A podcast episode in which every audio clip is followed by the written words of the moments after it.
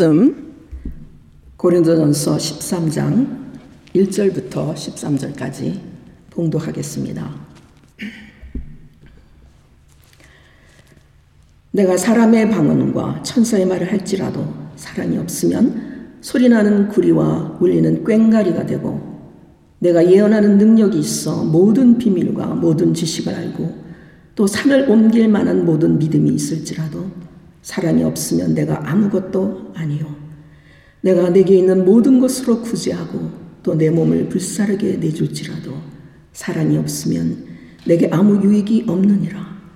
사랑은 오래 참고 사랑은 온유하며 시기하지 아니하며 사랑은 자랑하지 아니하며 교만하지 아니하며 무례히 행치 아니하며 자기의 유익을 구하지 아니하며 성내지 아니하며 악한 것을 생각하지 아니하며 불의를 기뻐하지 아니하며 진리와 함께 기뻐하고 모든 것을 참으며 모든 것을 믿으며 모든 것을 바라며 모든 것을 견디느니라.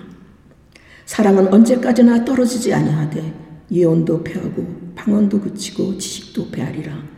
우리는 부분적으로 알고 부분적으로 예언하니 온전한 것이 올 때에는 부분적으로 하던 것이 패하리라. 내가 어렸을 때는 말하는 것이 어린아이와 같고 깨닫는 것이 어린아이와 같고 생각하는 것이 어린아이와 같다가 장성한 사람이 되었으는 어린아이의 일을 버렸노라. 우리가 지금은 거울로 보는 것 같이 희미하나 그때에는 얼굴과 얼굴을 대하여 볼 것이요. 지금은 내가 부분적으로 아나 그때는 주께서 나를 아신 것 같이 내가 온전히 알리라. 그런즉 믿음, 소망, 사랑 이 세 가지는 항상 있을 것인데 그 중에 제일은 사랑이라. 아멘. 지난주 저희는 신 목사님을 통해서 예수 그리스도께서 부르실 때 그물을 버리고 그 포기하고 주님을 따라간 제자들의 그 믿음을 생각하면서 삶에서 가장 중요한 게 무엇인가? 과연 예수 그리스도의 제자가 된 크리스찬의 삶에서 버릴 것은 무엇이고 붙잡아야 하는 것은 무엇인지 생각하였습니다.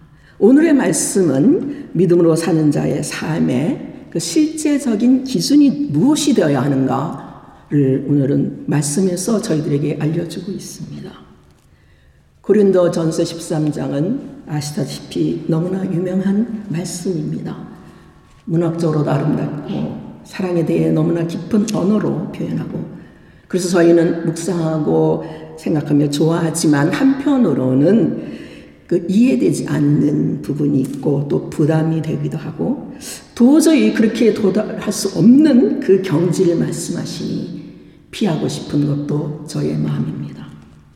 또한 사랑이라는 단어를 생각해 볼 때 시대와 문화에 따라서 그 여러 가지 많이 변화하고 쓰여지는 의미가 다른 것을 저희가 또 알 수 있습니다.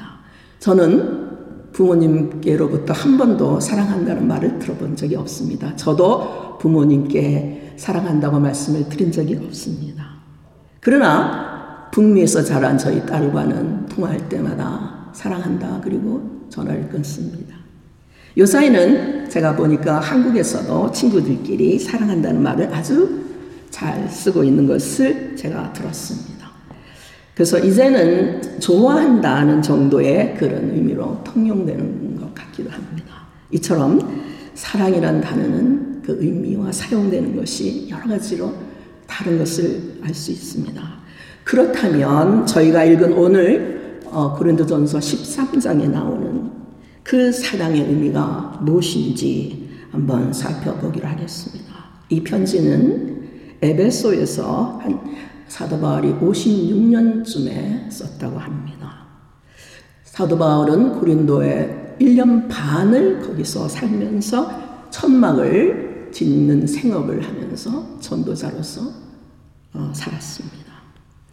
그리고 그 후, 그곳을 떠난 후 고린도 교회 교인과 서신으로 서로 주고받으면서 그 중에 교회에서 일어난 문제를 여러 가지 상의하고 충고를 하는 중에 특별히 어, 방언 문제가로 인해서 교회에 분쟁이 일어나고 분리가 생긴 것을 듣고 그거에 대해서 사도 바울이 12장 예, 보면은 말씀을 하고 있습니다.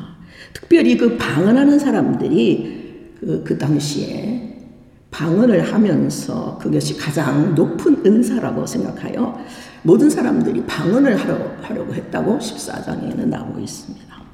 그래서 방언하는 것은 하나님과 직통으로 대화하고 하나님께 어, 나가기 때문에 다른 신자들보다 더 성숙한 자라고 스스로 여기면서 받지 못한 자들을 어, 좀 멸시하고 또 받지 못한 자들은 열등감이 생기고 그렇게 해서 교회에 분쟁과 분열이 났습니다.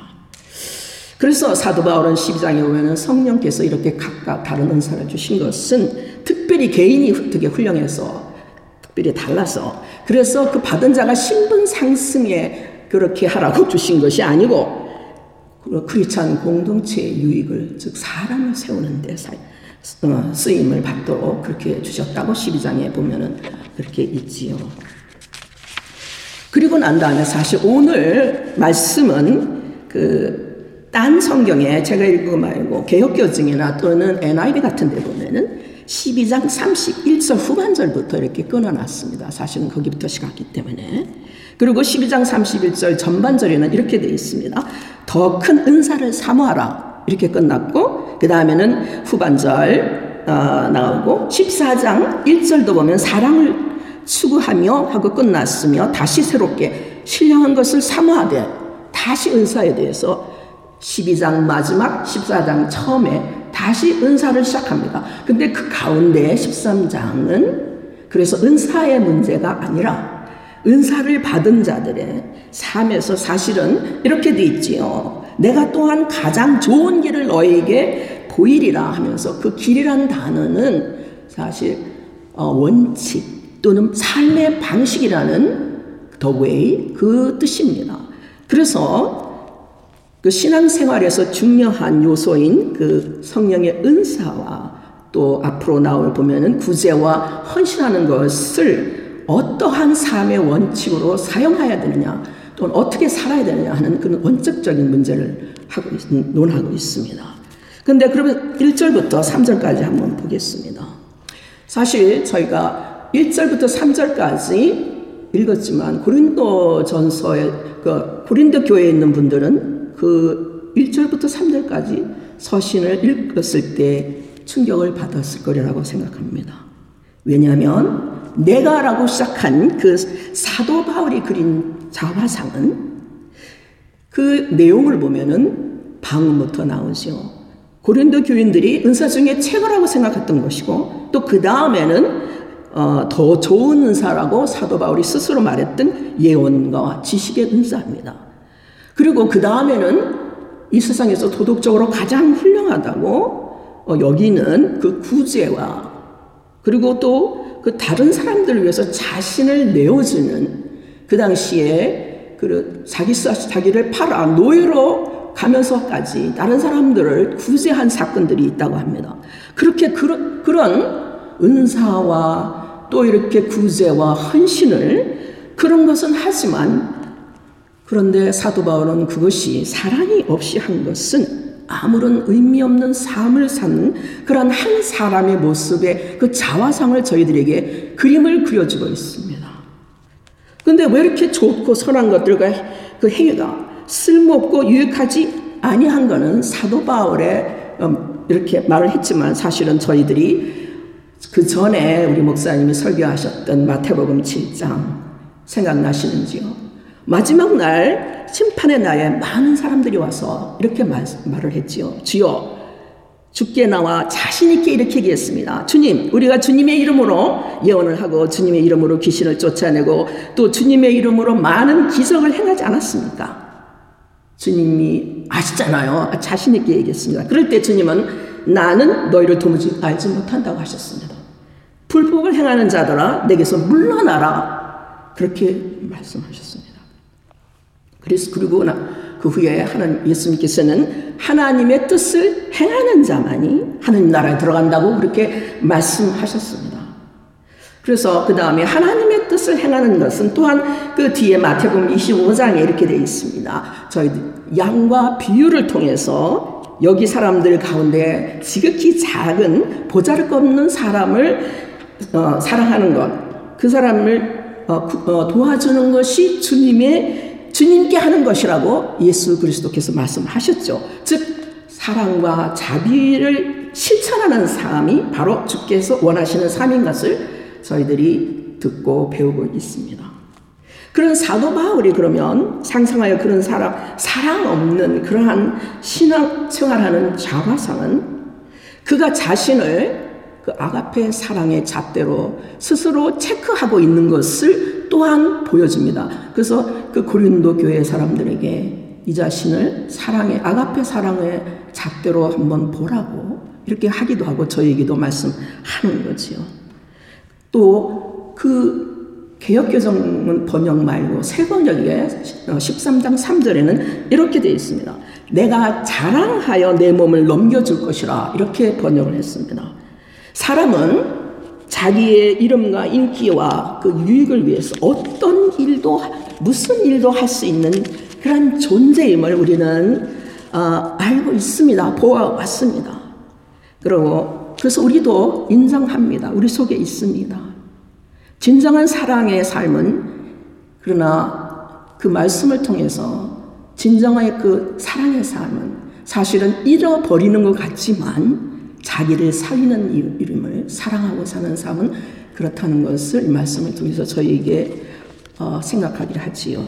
그 다음에 4절에서 7절을 한번 제가 읽어보겠습니다. 사랑은 오래 참고 사랑은 온유하며 시기하지 아니하며 사랑은 자랑하지 아니하며 교만하지 아니하며 누레히 행치 아니하며 자기의 유익을 구하지 아니하며 성내지 아니하며 어, 악한 것을 생각하지 아니하며 불의를 기뻐하지 아니하며 진리와 함께 기뻐하고 모든 것을 참으며 모든 것을 믿으며 모든 것을 바라며 모든 것을 견디느라 와 이렇게 사랑하는 사람과 함께 살고 싶지 않습니까? 저희는 이기적이고 연약하고 교만하고 실수투성입니다. 또한 특별히 원하지 않는 현실에서 고통하고 괴로워하는 많은 사람을 알고 있습니다. 남편의 불륜으로 가정이 깨져서 가족이 엄청난 고통과 슬픔을 당하고 있는 자매, 어릴 때 부모의 불화로 매일 싸우는 것 보고 자라 어른이 되어서 공황장애라는 병으로 고통을 받고 있는 사람도 알고 있습니다. 남편이 일찍 돌아가셔서 혼자 자녀를 키우며 외로움과 고통 중에 있는 그러한 자매도 알고 있습니다. 이 모든 사람들을 포함해서 우리 모두는 그 살아갈 의미와 용기를 주는 그렇게 사랑하는 사람 필요하지 않나요? 그런데 아가페 바로 지금 읽은 그 항목을 하나하나 볼 때 갈라디아서에서 나오는 아홉 가지 성령의 열매를 또한 비슷하지 비슷한 것을 알 수 있습니다. 그래서 그 아가페의 사랑 우리가 스스로 할 수 있는 그러한 우리가 타고난 본성이 아님을 저희들이 알 수 있습니다. 그러면 저는 우리는 크리스찬이 누군가 한번 생각해 보겠습니다. 크리스찬은 고린도 후서에 이렇게 말씀하셨죠. 그런즉 누구든지 그리스도 안에 있으면 새로운 피조물이라 이전 것은 지나갔으니 보라 새 사람이 되었다고 그런 사람이 크리스찬입니다. 즉 예수 그리스도께서 십자가에 죽으심을 믿는 자로서 새로운 성품을 받았습니다. 그 새 탄생에 근거하여 믿음과 소망과 사랑으로 살아가며 옛 본성인 그 육신과의 싸움을 날마다 싸우며 살아가는 사람입니다. 성령의 도우심으로 예수 그리스도의 성품에 참여하고 또한 하나님의 형상을 다시 회복하면서 하나님과 사귐이 있고 하나님의 아름다운 덕을 선전하게 하려고 만들어져 가고 있는 사람입니다. 십자가에 죽으신 예수 그리스도께서 그 안에서 우리가 태어났지만 그 누가 갑자기 하루아침에 모든 것을 참고 모든 것을 믿고 모든 것을 바라고 어떻게 모든 것을 견딜 수 있겠습니까? 어린아이가 태어나서 기고 서고 또 하지만 걷고 하지만 짐은 들 수가 없지요. 그래서 커서 장성하여 자기 짐도 들고 또 남의 짐도 들어줄 수 있게 성장합니다. 이처럼 믿음의 사람들도 성장이 성장의 기간이 필요하고 교회 공동체에서 아가페 사랑을 함께 배우라고 우리에게 주님은 교회를 주셨습니다. 7절에서 보면은 사랑은 모든 것을 참으며 참으며 모든 것을 믿으며 모든 것을 바라고 견딘다는 말씀은 아무것 생각 없는 그런 맹목적인 낙천주의를 말하는 게 아닙니다. 그런 이해되지 않는 어려운 처지와 환경 가운데서도 저희는 무에서 유를 창조하시고 죽은 자를 살리시는 창조주 하나님을 믿으며 마지막 때의 심판의 때에 주님의 선하신 뜻대로 모든 것이 다시 제자리로 회복하여 하리라는 그 소망을 가지고 살아가는 사람입니다. 그래서 보이지 않는 그것을 바라보며 보는 것으로 절망하지 않고 믿음으로 살아가는 그러한 사람들입니다. 8절에서 13절까지 보겠습니다. 여기서 보면은 믿음과 소망과 사랑은 다시 오실 예수 그리스도를 기다리며 오늘 살아가는 크리스천에게 필수적인 그런 요소임을 말하고 있습니다.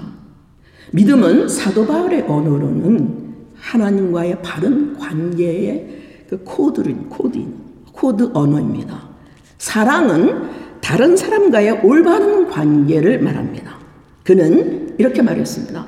그리스도 안에서는 할례 받는 것이나 할례 받지 않는 것이 문제가 아니라 가장 중요한 것은 믿음이 사랑을 통하여 또는 사랑으로 역사하는 믿음입니다. 이렇게 말했습니다.